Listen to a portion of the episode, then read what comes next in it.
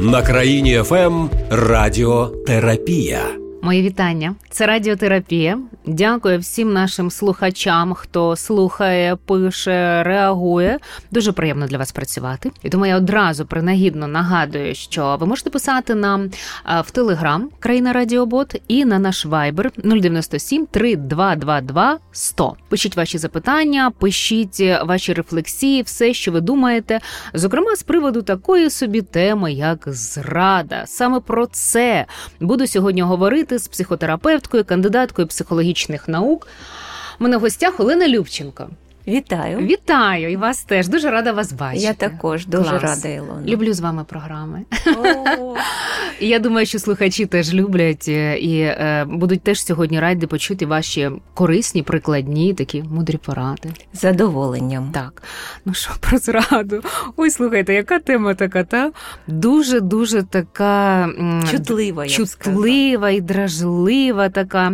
Я знайшла таку загальну статистику, що в світі світовий показник невірності такий. сімдесят п'ять відсотків чоловіків, шістдесят вісім відсотків жінок, трошки менше, в шлюбі хоча б раз зраджували своїм партнерам. Цікаво, що лише п'ять відсотків людей вважають, що їхній партнер зраджував або збирається це зробити в майбутньому. Ну, це так в світі. А у нас чому ми вирішили про це поговорити? Тому що останнім часом дуже часто від наших слухачів приходить це питання про зради, проблеми в стосунках і проблеми з вірністю. Як війна, як ви бачите, як ви можете це пояснити, от як науковиця і як практикуюча психотерапевтка, що сталося, як війна вплинула? Ну, війна вплинула на всі сфери нашого життя і на стосунки вплинула дуже, тому що змінився контекст нашого життя.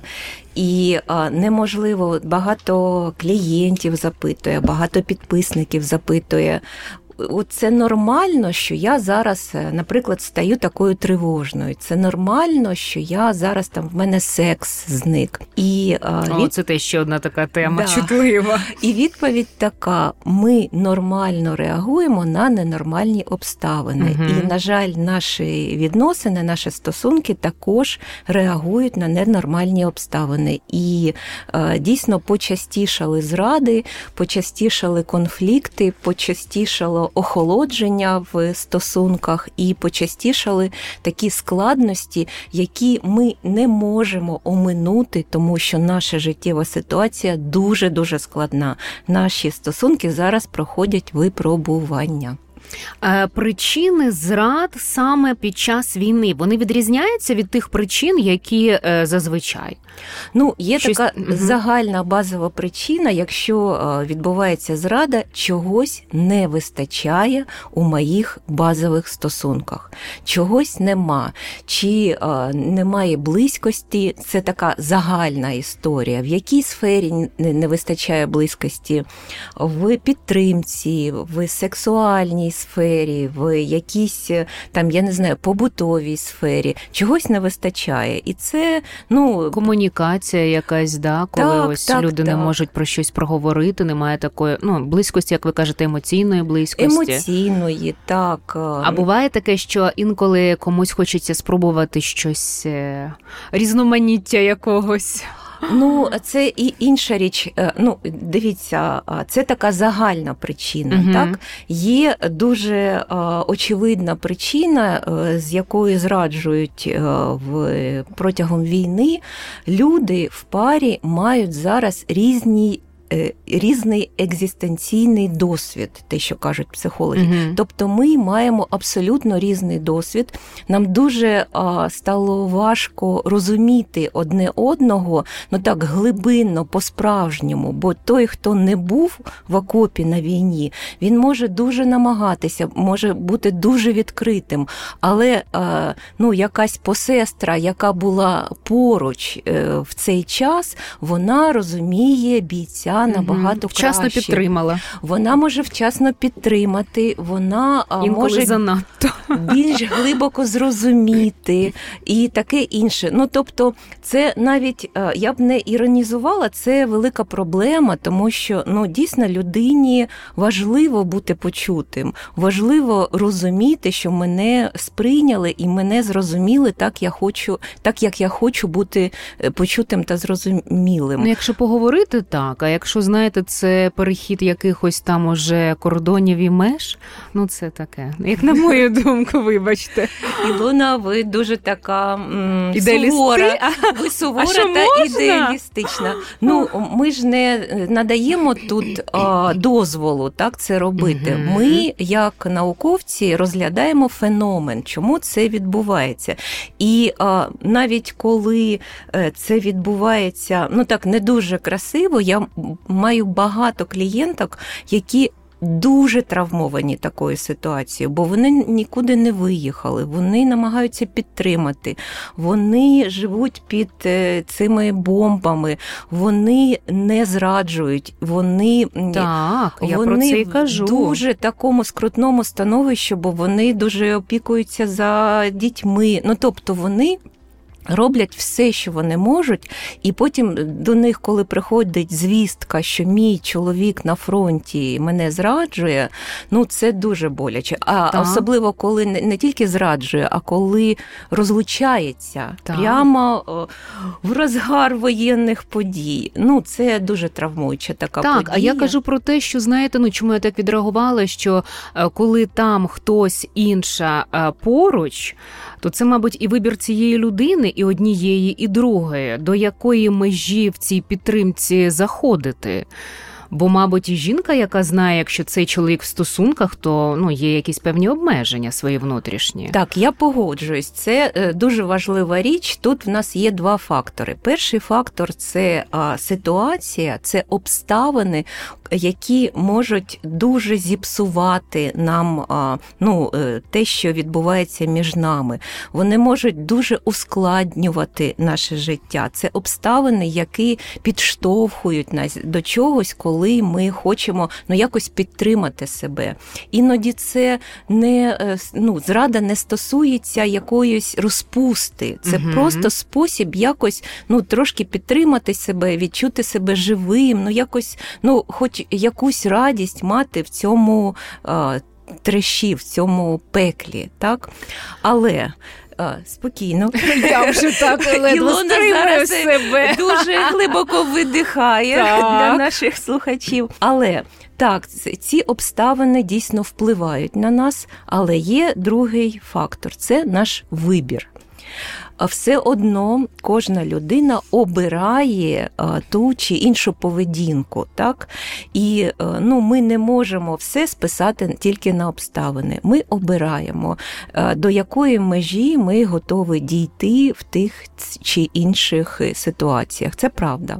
Так. Відповідальність на нас теж є. Ну, тобто, коли кажуть, раніше читала про те, що, особливо в соцмережах, про те, що дуже близькі ось ці рефлекси, страх за життя, і потім, коли якийсь такий адреналін, а потім хочеться розмножуватись, хочеться якось сексу, якось відчути це життя і так далі. Ну, в різних варіаціях це читала, там, що пишуть в, в соцмережах, то все-таки...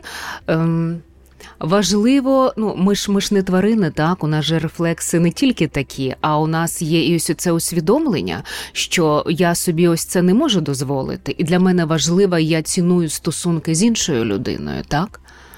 Ну, так, це вибір. Ви е, кажете про такі глибокі моральні цінності, ви кажете про те, що я... А, ну, дуже, дуже ціню о, і дуже опікуюся, і дуже, ну, якось... О, о. бережно, угу, да, бережливо, бережливо угу. ставлюся до людини, за яку я несу відповідальність, яка довіряє мені, з якою я маю дітей, таке інше. Але мені здається, я розмовляла з багатьма людьми вже за ці два роки, які пережили такі пікові ситуації на фронті, mm-hmm. ми з вами не розуміємо, що там відбувається. Можливо. Ми іноді не розуміємо, що переживає жінка, там, яка з дітьми, сама, десь там під бомбами, як їй хочеться якоїсь якогось захисту, якогось mm-hmm. підтримки mm-hmm. якоїсь. Ми не розуміємо, які, що відбувається з психікою наших бійців іноді.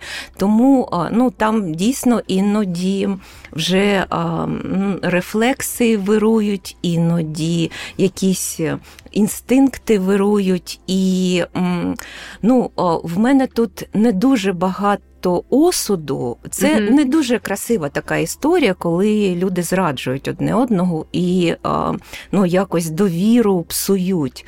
Але в мене, зважаючи на обставини і зважаючи на те, скільки я всього вислухала, не дуже багато тут осуду. Тут ну, нам всім треба бути якось з цим, справлятися з цією ситуацією. Mm-hmm. Є таке. А, а як тоді бути, якщо зразу брати ось ці ситуації і їх зразу розібрати? Що під час війни інші причини вийшли на перший план зрад? Це ось, як ви сказали, що це такий близький, важкий побут, якщо так узагальнити, що відбувається, і тривала розлука, довга відстань. За цих умов можна зберігати, і як це зробити, кращі стосунки. Хоча я знаю, що можна, бо в мене є такі знайомі, які це роблять. Вони на відстані, в мене є там близькі знайомі, вона за кордоном з дитиною, він на фронті. Але вона е, часто, як тільки є якась можливість, раз в два місяці бере квиток, сюди приїжджає. Він різними там правдами, неправдами, то відрядження, то відпустка, то ще щось, теж вирватись. І вони підтримують чудові стосунки. Ну, так, тут є ще один момент, така дуже багатогранна ситуація. Є один момент, в мене теж багато таких прикладів клієнтів, коли війна наче дає дозвіл зробити те, що люди не могли зробити протягом довгих років. От в мене є пари, які вже були там на грані розлучення два, три, чотири роки, і нарешті вона поїхала. І вже два роки, і воно, ну, як би так мовити, розсосалося трошки їх брак. От, mm-hmm. розсосується, mm-hmm. так?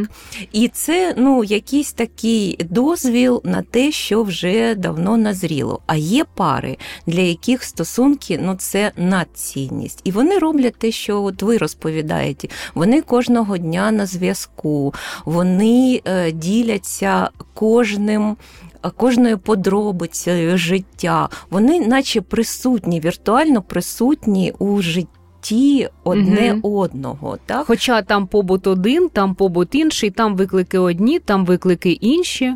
Так, але ну, якось змогли вони вибудувати відносини таким чином, що чоловік а, приймає участь у житті сім'ї, і сім'я теж підтримує, діти там щось йому розповідають. Mm-hmm. Ну, тобто, така близькість, вона не втрачена. Вона, ну, в якійсь мірі втрачена, бо а, оця, оця віртуальна історія, вона, ну, все, все одно, одно це не це то. Коли не ти можеш те. Підійти, обійняти, поцілувати, так. погладити. Так, так, це дуже важливо, дуже важливо шукати будь-яку можливість ну, якось доторкнутися до коханого чи кохані, але ми розуміємо, що є пари, які роками живуть в такому, ну, дуже формальному шлюбі, і, ну, тут свої відбуваються історії. Воно вскривається. Інше. Так. Якщо, що б ви порадили тим, тому що я знаю, що нас слухають і на фронті, теж нам про це писали, відгукувались на певні наші теми, програми і пишуть нам запитання свої. От ті, в кого цей близький і важкий побут, або ось такі ситуації відбуваються дуже такі, знаєте, чутливі і такі бентежні. Як в цій ситуації ось е, зберегти вірність і як тримати ці кордони? Ілона, ну тут а, дуже такий складний для мене момент. Я ніколи не рекомендую а, чогось тим, хто на фронті зараз. Бо я відчуваю, що я не маю права щось їм говорити. Я можу розповісти про... Не... А якісь... якщо вони вас питають поради? Наукові От звертається дослідження. До вас якийсь клієнт і каже, я ось там, що мені робити? Ну, от уявимо, тому що ну, у них є такий запит. Ну, у них є такий запит. Ну, по-перше, я рекомендую не робити те, що зробив один чоловік моєї клієнтки, якщо хочеться сповідатися, бо іноді бувають такі ну, напливи емоційні, коли я пережив якусь пікову емоцію, чи коли мені здається, що я на грані там, життя і смерті, чи коли ну, в мене якась така така дуже бурхлива внутрішня, да, там, емоційна ситуація, іноді хочеться своїй половинці щось розказати вже геть усе, що було в моєму житті. І ну, є ситуації, коли ну, просто обрушують на голову бідної жінки, яка ну, там, ні сном, ні духом, якісь подробиці з молодості, якісь зради, якісь там моменти, там, що, що відбувалося по п'яні, які зараз абсолютно не потрібні цій жінці. Вона і так в дуже стресовому становищі знаходиться. Якщо хочете сповідатися, ідіть до капелана. Якщо у вас там зовсім геть погана психологічна ситуація, ідіть до психолога, які є там вже ж фронтові воєнні психологи, вони можуть підтримати. А якщо ви хочете підтримувати близькість із своєю коханою, то просто розмовляйте. Розмовляйте. Це ну, така вже такий інструмент нам еволюція видала, що варто їм користатися. Зараз про це поговоримо докладніше.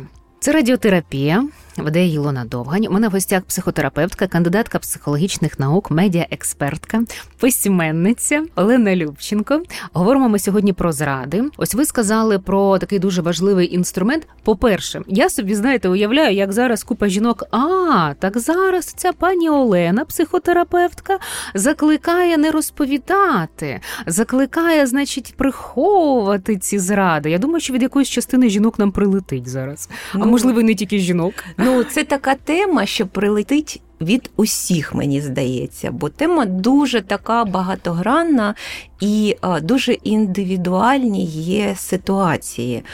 А, чи потрібно розмовляти? Потрібно. Чи потрібно обговорювати, що я відчуваю, чого мені не вистачає зараз, як я почуваюся, що я хочу, які в мене є бажання, які в мене є сексуальні фантазії. До речі, якщо про інструменти, це дуже такий потужний інструмент, коли ми е, плануємо щось і що, мріємо про щось разом. Це ну, дуже зближує і дуже ну, розбурхує фантазію, уявлення. І це ну, так дуже нас ем, об'єднує. Це потрібно робити. Це чи потрібно згадувати? Спільні плани якісь. Угу. Спільні угу. плани, спільні мрії, спільні угу. навіть фантазії. Угу. Ой, дуже така гарна Клас. Річ.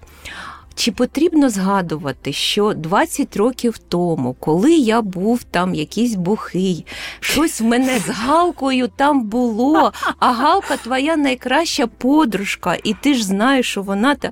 Ні, це робити не потрібно. І якщо вам хочеться про це комусь розповісти, то йдіть до спеціаліста. Тому що це зараз може бути зайва інформація. Вона ні на що не вплине, тільки зіпсує настрій, довіру, ну якісь там теж ігру воображення там вмикне. Ну воно зараз і так багато стресу. Не потрібно це робити. Розмовляти про теперішнє, про вас дуже потрібно. Про теперішнє. Окей, як розмовляти? Ви кажете, щоб підтримувати стосунки на відстані, щоб ось зберігати таку близькість теж на відстані, треба розмовляти. Розмовляють же ж по-різному, знаєте. І, ну, що там, е, значить, з хазяйством все добре, ну, жартую. Або, наприклад, як у вас погода? Угу, так-то. Ну, добре, що там? Ну, на роботі те-то там. А той розказав те, той розказав. Угу, все, ну, начебто поговорили, да? Ну так, ну це і інше складне запитання людей. Хоча про хазяйство це, я, до речі, дарма, бо це турбота, так? Як ви справляєтесь, що там вдома, чи є у вас щось в холодильнику, це турбота. Ну, так, це турбот. Люди не вміють розмовляти. Люди, ну, чого згасає близькість, чого відносини навіть без, без відстані стають дуже прохолодні, чого люди живуть роками, десять річчями в тому, що називається мертвий шлюб. Тому що ми не вміємо розмовляти. А як це мертвий шлюб? Поясніть, я думаю, багато хто не в курсі. Мертвий шлюб – це коли ми живемо, наче в гуртожитку. У кожного є своє життя, ми маємо там спільний холодильник, ми навіть можемо мати якісь зрідка ритуали, там Новий рік, там поїхали до батьків, але все інше, все, все решта відбувається не разом, угу. а ну, як паралельно, два паралельних життя. І нам не дуже хочеться ділитися, нам не дуже хочеться ну, шерити, угу. да, ділити це життя. Відкриватись якось, знаєте. Ну, якось, щоб... Запускати, включатись в свою душу. Так, щоб було ми... замість я, щоб от ми були разом. І це називається мертвий шлюб, і багатьох це влаштовує, і люди якось так живуть. І навіть на одній території люди можуть не розмовляти, отак, як ми хотіли б, щоб вони розмовляли. А, а коли ми маємо два різних екзистенційних досвіда, два різних побутових досвіда, то це теж може бути складно, але в той же час це може бути цікаво, бо ми, нам є про що розповісти. Ми маємо ну, щось таке цікаве, якийсь там окоп, як якусь там свою рутину, якихось своїх пацанів. Я знаю, що є жінки, які просто поіменно всіх знають, там щось їм передають, це вже клас. Така родина в mm-hmm. них. Вони там щось виходять на зв'язок і там показують mm-hmm. одне одного. І вони домовляються, що зараз пацани вийшли, давай в нас секс-хвилинка, тому що вони нам там дозволили десь там мерзнуть, щоб у нас було п'ятнадцять хвилин на наш спільний секс, а ну давай. Mm-hmm. Ну, тобто, є, якщо хочеш, то можеш знайти якісь способи бути разом навіть в таких, ну, абсолютно пекельних умовах, в яких mm-hmm. ми зараз знаходимося. Так, це правда, це правда. А так буває, знаєте, коли там просто разом під одним дахом. Я читала, тут у нас було запитання, я прийду зараз до них докладніше, про те, що е, живуть разом, жінка пише, каже, у нас все добре, е, живемо разом, все гаразд, є дитина, ми не сваримось, все чудово, тільки секс кілька разів на рік. І каже, за моїм проханням. А так взагалі все добре. Ну, ще одна тема. Існує, існує в науці, в дослідженнях сексуального життя такий термін, як сексуальна норма пари. І для однієї пари сексуальна норма – це декілька разів на день. Є такі пари, навіть вже дорослі. А для інших це декілька разів на рік. І це а, відбувається з домовленості а, ну, обох партнерів.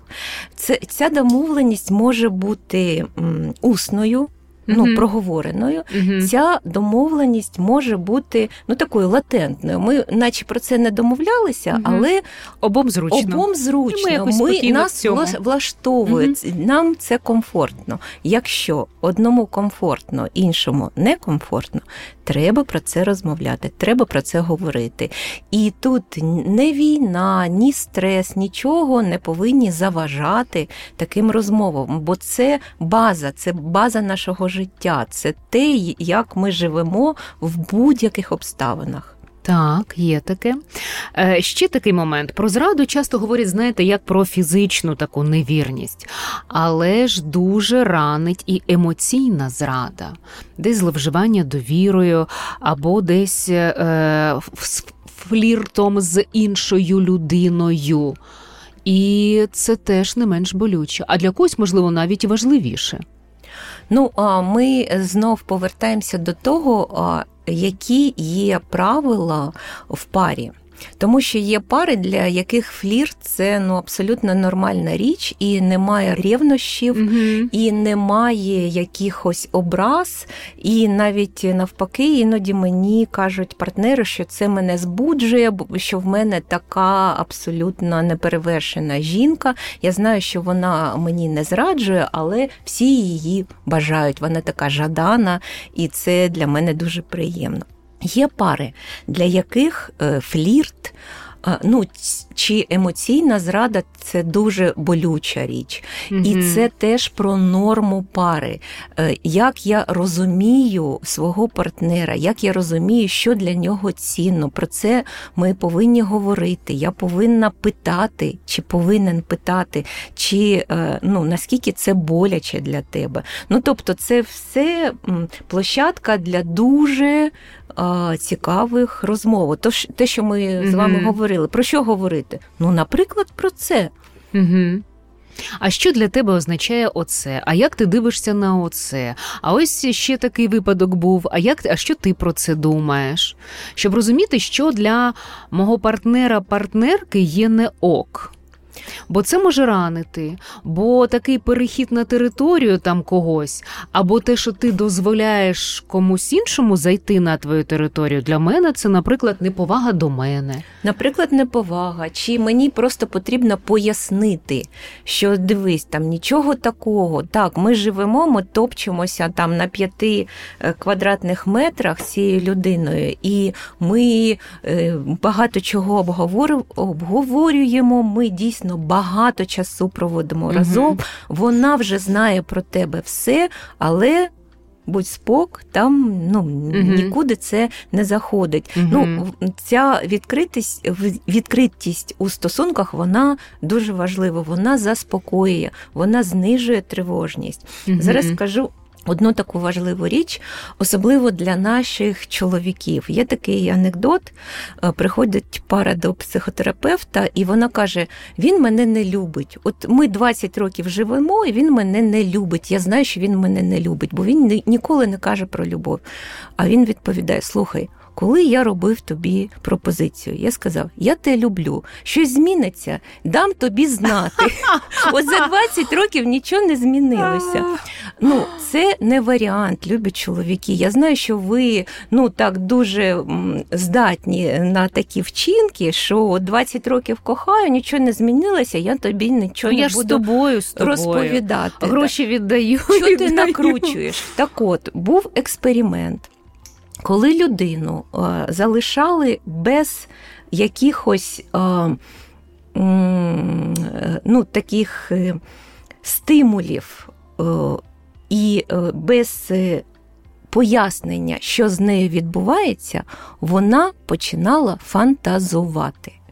І вона накручувала собі таке, що з нею відбувається, що там ніхто не, зм- не міг розкрутити. Тобто, коли ми, ви мовчите, партнер багато чого може накрутити. Особливо, коли ви на відстані, особливо, коли ми читаємо всі ці історії в Фейсбуках та Інстаграмах, особливо, коли ми в тривозі, особливо, коли ми в стресі, в нервовому стані. Якась довга пауза, мовчання, ще щось. Щось там таке відбувається, угу. щось угу. не те. Угу. Це не про те, що він спить, це не про те, що він не хоче, ну, він там якось втомився, чи вона втомилася. Чи...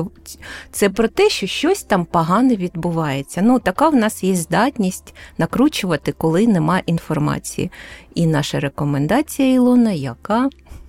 Говорити. Розмовляйте, так. Описуйте навіть оті всі довбані рутинні якісь свої ритуали. А в дев'ять я прокинувся, а потім в нас було те-те-те. Воно заспокоює, воно ну, може іноді втомлювати, тоді варто сказати про, слушай, я вже задовбалася слухати про ці твої там построєння, чи що ти mm-hmm. там вимив в своєму окопі, як ти там взагалі mm-hmm. почуваєшся. Mm-hmm. І тоді о, треба бути готовим. Готовою вислухати якусь, ну, таку, ну, може, навіть ниттю якесь, скиглення. Mm-hmm. Ну, mm-hmm. тобто... Ну, нормально слухайте, да. Ну, да. Ну, нормально, де, дехто каже, що ой, що ж він, він там, погано та погано, погано та погано, чи на фронті, нам і так важко, а вона там все жаліться та жаліться, жаліться та жаліться. Ну, ну, кожного своє, хто як витримає. Окей, поїхали далі. Нагадаю, у мене в гостях Олена Любченко, психотерапевтка, кандидатка психологічних наук. Говоримо про зраду. До речі, те, що ви зараз почули в нашій розмові, напишіть, будь ласка, чи були з вами такі ситуації і що ви думаєте з цього приводу.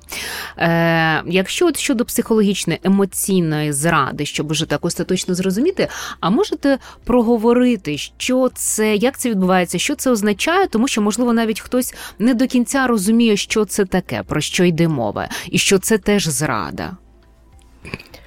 Ну, емоційна зрада – це коли я більшість свого емоційного життя розділяю з іншою людиною, не з своєю партнеркою чи партнером, угу.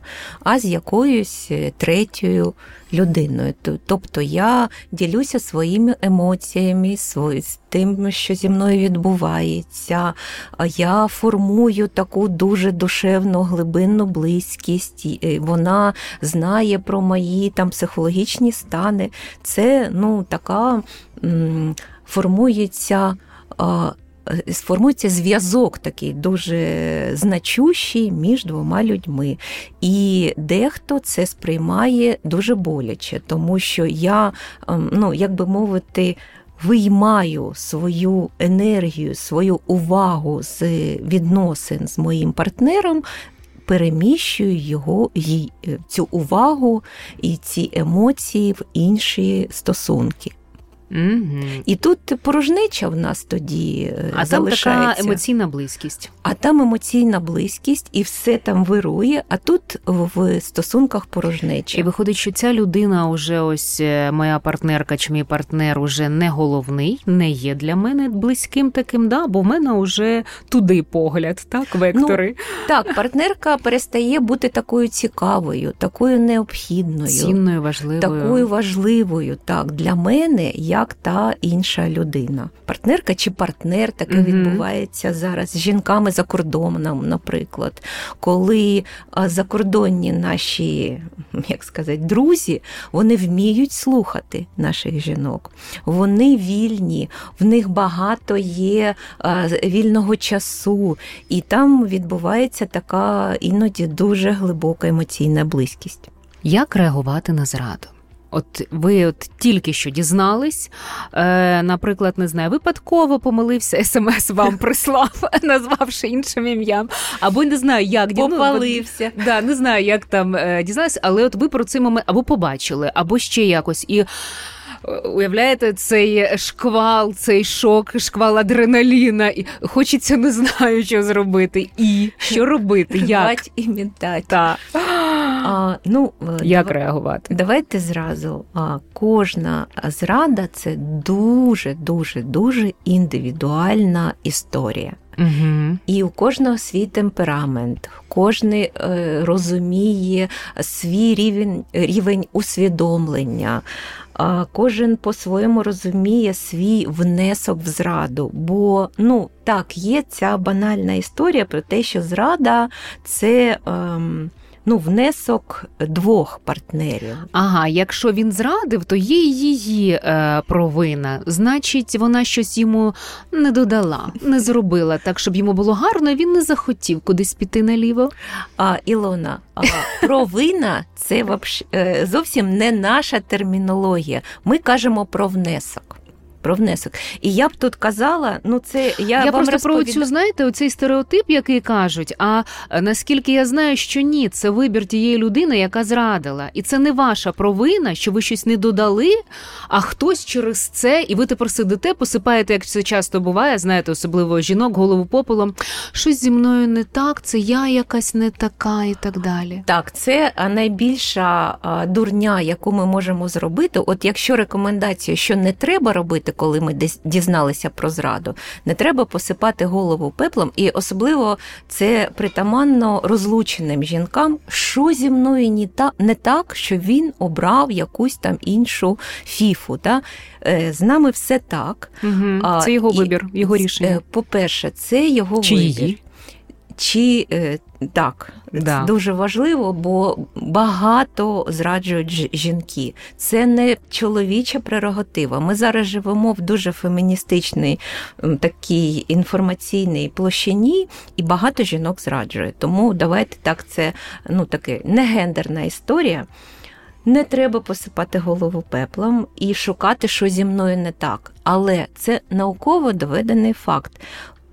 Кожен з партнерів зробив свій внесок в те, що із стосунками щось відбулося, ну, таке деструктивне. Це може бути, ну, за якихось обставин, чи, ну, я була дуже втомлена, я стільки уваги приділяла дітям і цій ситуації, що я щось там не змогла відчути там, да, ну, якось правильно. Але може, це один відсоток мого внеску. Якийсь внесок теж є. Щось там з нашими стосунками було не так. Я б сказала, що зараз, коли війна, це внесок трьох. Є він, є вона, а є а, війна, є ситуація, яка дуже сильно повпливала на наші стосунки. І якщо там якісь негаразди, знов-таки не треба думати, що я зробила не так. Ти могла все зробити так. А в нього так кукуха поїхала на, ну, на цьому фронті, ну, в цьому пеклі, що він перестав бути тією людиною, яку ти знала. І це величезна проблема, бо це доведено, особистість і система цінностей змінюються за таких надстресів. Це не стресові, це вже пікові надстресові обставини. Тому, ну, треба, по-перше, ну, якось проаналізувати, що ніх, ну, це не моя провина. А потім реакція у кожного своя. Хтось буде, буде битися, хтось піде до психотерапевта, хтось піде до подружок, хтось буде, не знаю, там коньяк з морозивом хлістать. Ну, варто не вдаватися до зловживань, бо воно не допомагає. Варто робити щось більш-менш конструктивне і давати вихід своїм, ну, таким болючим відчуттям. Угу. Але вихід як? Знаєте, бо буває ж такі вихіди, що зразу в першу годину так емоції мозок застилають, що люди роблять якісь такі речі, про що потім можуть шкодувати. Очевидно, мабуть, вдихнути, видихнути і дати собі якусь паузу, щоб не натворити чогось такого зразу. Ну так, це базова рекомендація. Якщо вас захльостують ці емоції, mm-hmm. не треба зразу діяти емоційно. Треба дати емоціям відстоятися, і щоб там здоровий глузд якось вже дав вам змогу аналізувати ситуацію. Бо в емоціях ми зазвичай робимо щось не те. З емоціями до психотерапевтів. Зараз в нас багато є служб підтримки людей в стресовому стані. І там, ну, якісь певні базові рекомендації ви і допомогу, і підтримку ви можете отримати. Чи можна пробачити зраду? Можна пробачити зраду, але це теж вибір. Так, це дуже багато праці. Це не відбувається, ну так, типа, само собою.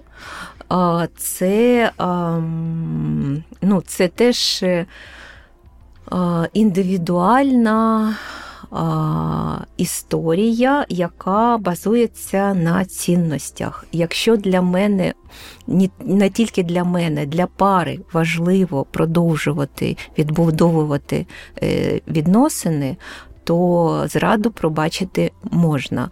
Але тут є один нюанс. Нам треба зрозуміти, що життя вже ніколи не буде таким, як раніше, коли ми дізналися про зраду і її легалізували.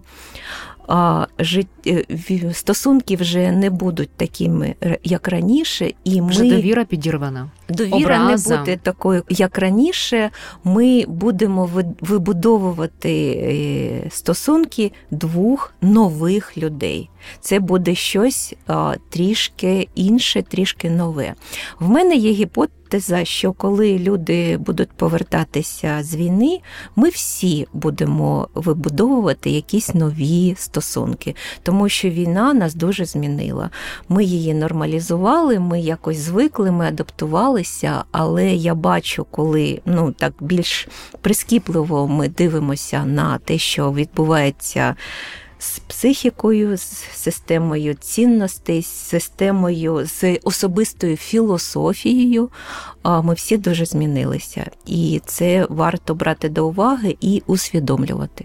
Угу. Радіотерапія. У мене в гостях Олена Любченко, психотерапевтка, кандидатка психологічних наук. Говоримо про зраду. Нам тут одна жінка писала про те, що вона вибачила зраду, а вони знову почали жити з чоловіком разом. Пройшло півроку, і вона каже, а тепер я хочу розлучатись.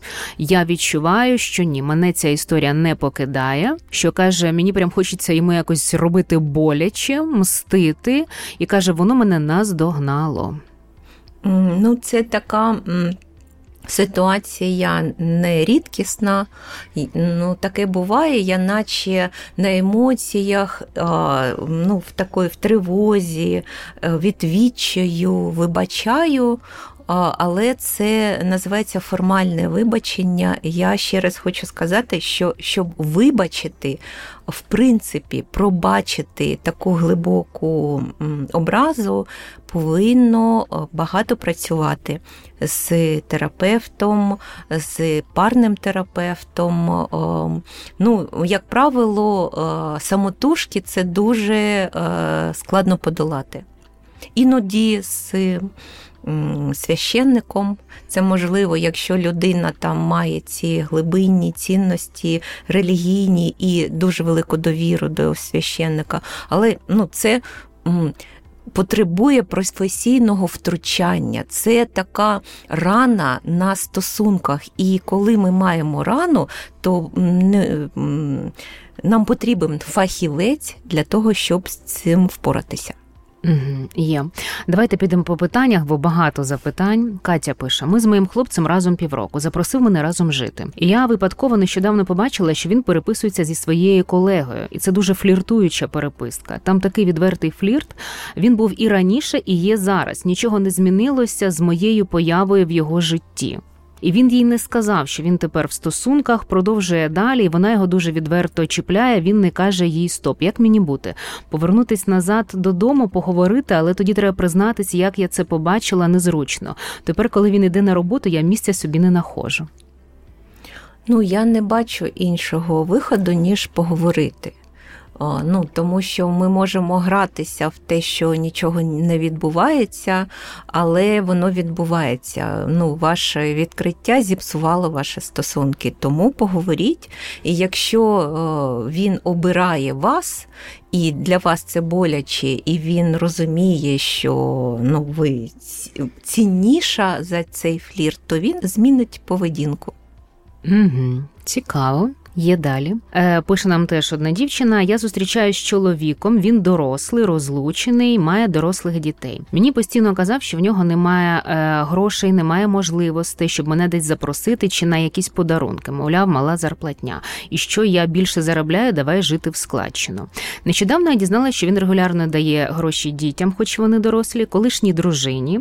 В неї був день народження, він їй відправив нормальну суму, подругам своїм на дні народження відправляє подарунки і так далі. Тепер не знаю, що думати. Це в нього до мене таке ставлення, бо я якась неважлива, на мені економить, чи ще я більше заробляю. Не знаю, мені здається, що це просто питання в увазі до мене і в ставленні до мене. Це може бути ось через це передаватись і показуватись? Ну, це знов-таки у вас а, в парі збудувалася така сімейна система. Те, що о, як розподіляються фінанси в парі, називається елемент сімейної системи. Ви погодилися на це, ви домовилися про це, ну, тобто ви зараз живете в складчину. Якщо все змінюється, наші стосунки еволюціонують. цінують, ага. Цінують. Так, і ви можете підняти це питання, що от я б хотіла, щоб ми якось жили інакше. І подивитися, це увага, це може підняти, я хочу зразу, ну, зразу попередити, що фінансові питання – це дуже чутливі питання. Вони тягнуть за собою багато а, всяких, ну, таких підводних каменів. А, тому, ну, зважте і прояснюйте, якщо вас не влаштовує те, що відбувається у ваших стосунках. Угу. Є. Анна. Після зради чоловіка дуже довго не можу відійти, прийти в себе. Відчуваю, що мене це дуже прибило. Я принижена, нічого не хочу, відчуваю себе жахливо. Тут, знаєте, мабуть, ще треба поговорити про те, як люди реагують, коли їх зрадили. У них тоді може дуже сильно впасти оця планка впевненості в собі. Ну, як буває, знаєте, себе накручують, це зі мною щось не так, там мене кинули, ще щось, ага, або там зрадили, значить там хтось цікавіший, і можуть бути проблеми самооцінки. Ну, зрада – це така дуже кризова ситуація в житті, особливо коли є багато довіри, коли я абсолютно впевнена, коли я, ну, якось покладаюся на, на свого партнера. Це дуже травмуюча історія, і вона б'є по проблемним зонам. Якщо в мене там не дуже з самооцінкою, воно може дуже там прибити зовсім. Якщо в мене з довірою не дуже, я потім перестаю довіряти чоловікам і таке інше. Угу. То як себе тоді відновити, скажімо так? Ну, це такий е, довгий процес, це не відбувається там за е, тиждень чи два. Е, люди приходять на терапію, і ми іноді рік можемо відновлювати, ну, це самовпевненість і довіру, і переживати горе, бо це ж втрата. Коли ми розлучаємося, особливо через зраду, це велика втрата, це ми відпускаємо цю людину, вона наче вмерла для нас в якості коханої людини. І це може бути великий сум, велике горе, велике розчарування у житті, у стосунках, у чоловіках чи жінках. Чоловіки дуже болюче це переносять. Це прям по самооцінці, прям дуже велика така, як чоловіки сказати. Більше, ніж жінки? Я не знаю, хто більше, це залежить від багатьох речей, але для них це дуже болюча історія. Це, ну, це навіть із соромом з якимось пов'язано, що, ну, що я за мужик, що в мене баба кудись там пішла це до іншого. Це культуральні оці стереотипи, да? Так, є великий стереотип, якщо зраджує чоловік, він красень. Він такий молодець. Це колись так було, Лена, за Радянського Союзу. Зараз я не знаю. Не знаю, не знаю. Ну, я по чоловіках бачу. В сучасному бачу. Суспільстві ще досі так думають? Думають. А коли зраджує дівчина, це трошечки соромно. Вона якась серед дівчат – ні. Серед, mm-hmm. серед дівчат, серед жінок це не дуже. А от, ну, в такому міжгендерному середовищі це, ну, трошки є ще ця деформація, що, ну, мужик. Це все? Яким чином собі про це сказати? Це все? Що ви маєте на увазі? Це все, яким чином можна похвастатися? А, що, це... що я із себе представляю? Ну, такий в мене, да, є великий потенціал, що багато жінок задоволені мною. Я... Ну, це еволюційна фігня, Ілона, не дивіться на мене такими очима. Це еволюційна фігня, еволюційна. Чоловіки, вони створені для того, щоб запліднити якомога більше жінок. Так, ми не орангутанги. Ми вже далеко еволюціонували від цього. Нас зараз закидають тапками. Скажуть, що це за несучасні якісь... Це не сучасне, це археологічна історія, але це наука, це еволюція. І тому воно іноді, ну, в таких особях не дуже розвинених, воно а, до, досить ясно. присутнє. Ясно. Ну, якщо ми це, це ставимося одне до одного, як до дійсно вже homo sapiens, до людини, в якої є цінності, в якої критичне є... мислення, усвідомлення. Усвідомлення, є увага. До долі. Себе, ловні да. долі є. Да. Ну так, не тільки інстинкти, а здатність обирати. Ми можемо хотіти запліднити, я не знаю, всю Київську область, але ж ми не будемо це робити, тому що в нас є здатність обирати. Ми розуміємо, що глибокі стосунки, глибокі відносини, які розвиваються та еволюціонують, це набагато цінніше, крутіше. крутіше. Не і... всі особі на це здатні. Не всі особі на це здатні. За а, умов стресу ми деградуємо, це теж факт. Ми, ну, трошечки, в нас регрес відбувається. Ну, на жаль, це так, ми не можемо про це не говорити.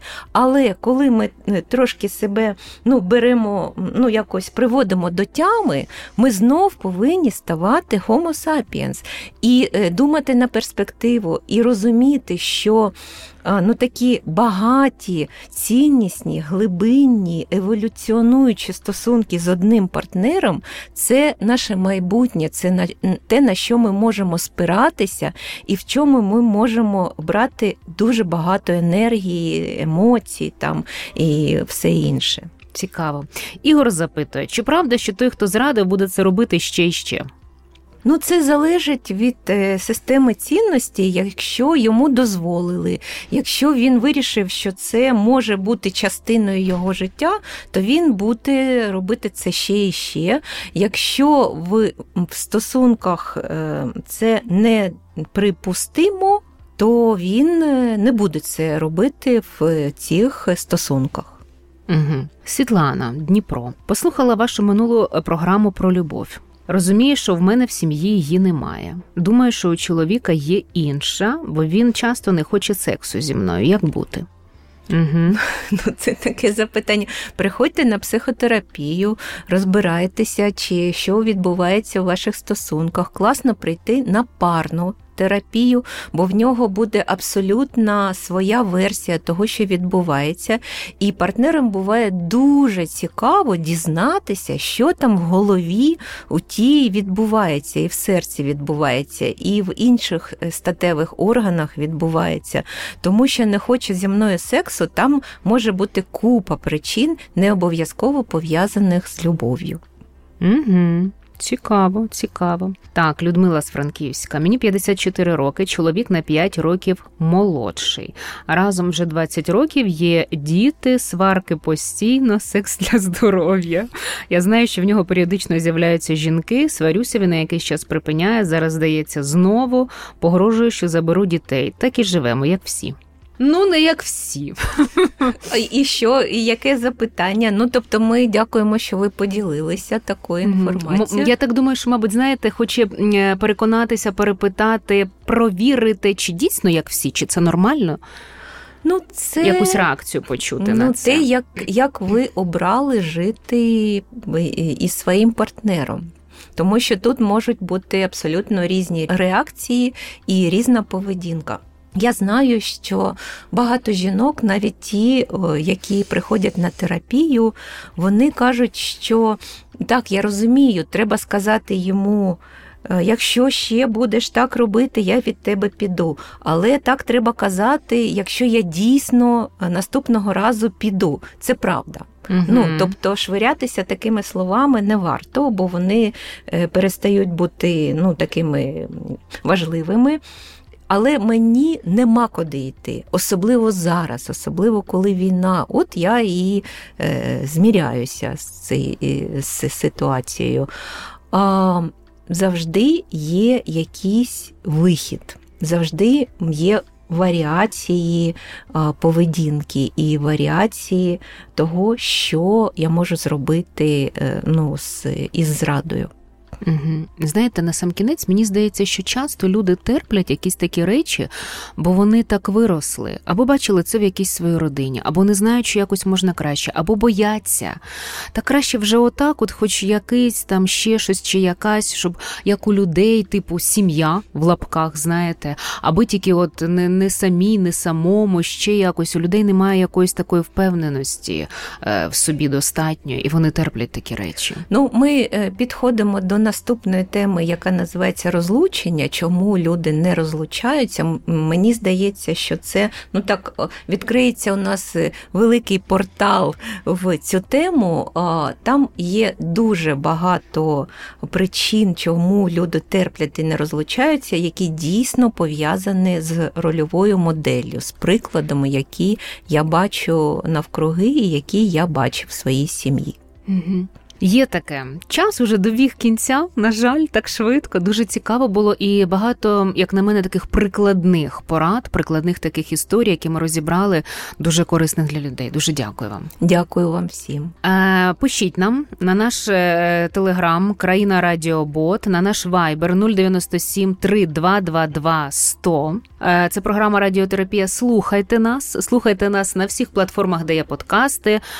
Apple Podcast, ми там є, точно в усіх соцмережах. Так що слухайте, передавайте, щоб якомога більше людей знали, що з цим робити, як на це реагувати, були поінформовані і все добре було з нашим ментальним здоров'ям.